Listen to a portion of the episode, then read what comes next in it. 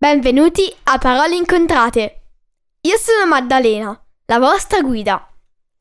In questi podcast vi racconterò dei fatti interessanti, recensirò libri che vi consiglio oppure leggerò una storia per chi vuole imparare l'inglese.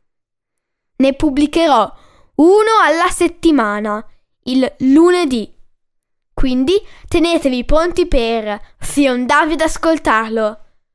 Trovate tutti gli episodi del podcast su www.paroleincontrate.it su Apple Podcast, Google Podcasts, Spotify, Amazon Music o Stitcher. Potete seguire Parole Incontrate anche su Instagram e Facebook. Grazie e buon ascolto!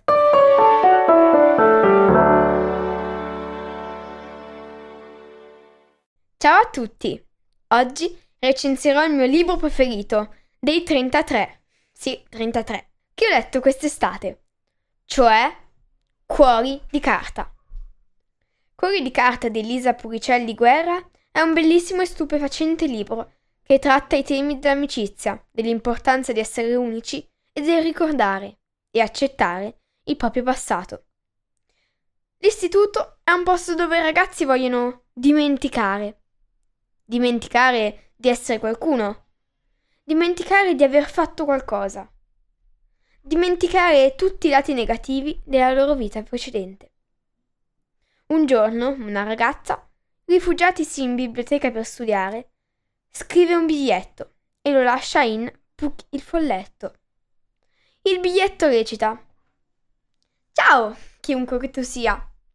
Ti avviso che questo non è un messaggio misterioso scritto in codice è un'offerta di amicizia.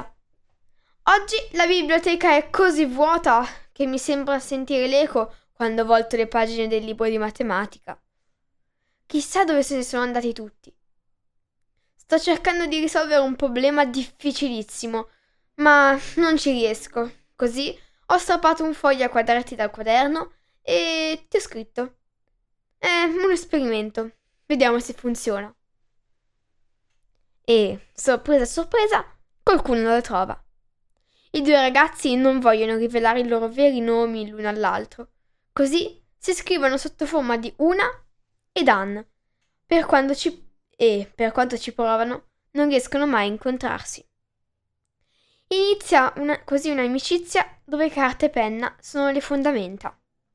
Con ogni nuovo messaggio, una scopre che Dan è timido e disciplinato e che gli piace correre nel tempo libero. Dan scopre che ad una piace l'acqua e spesso si immerge nella piscina per lasciare tutte le preoccupazioni indietro. I due, con l'aiuto dei loro amici, cercheranno di risolvere il mistero dell'istituto, con il suo deposito e le medicine rosa.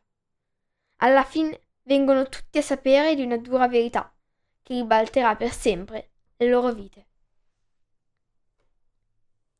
Oggi ho recensito Cuori di carta il mio libro preferito delle mie 33 letture estive.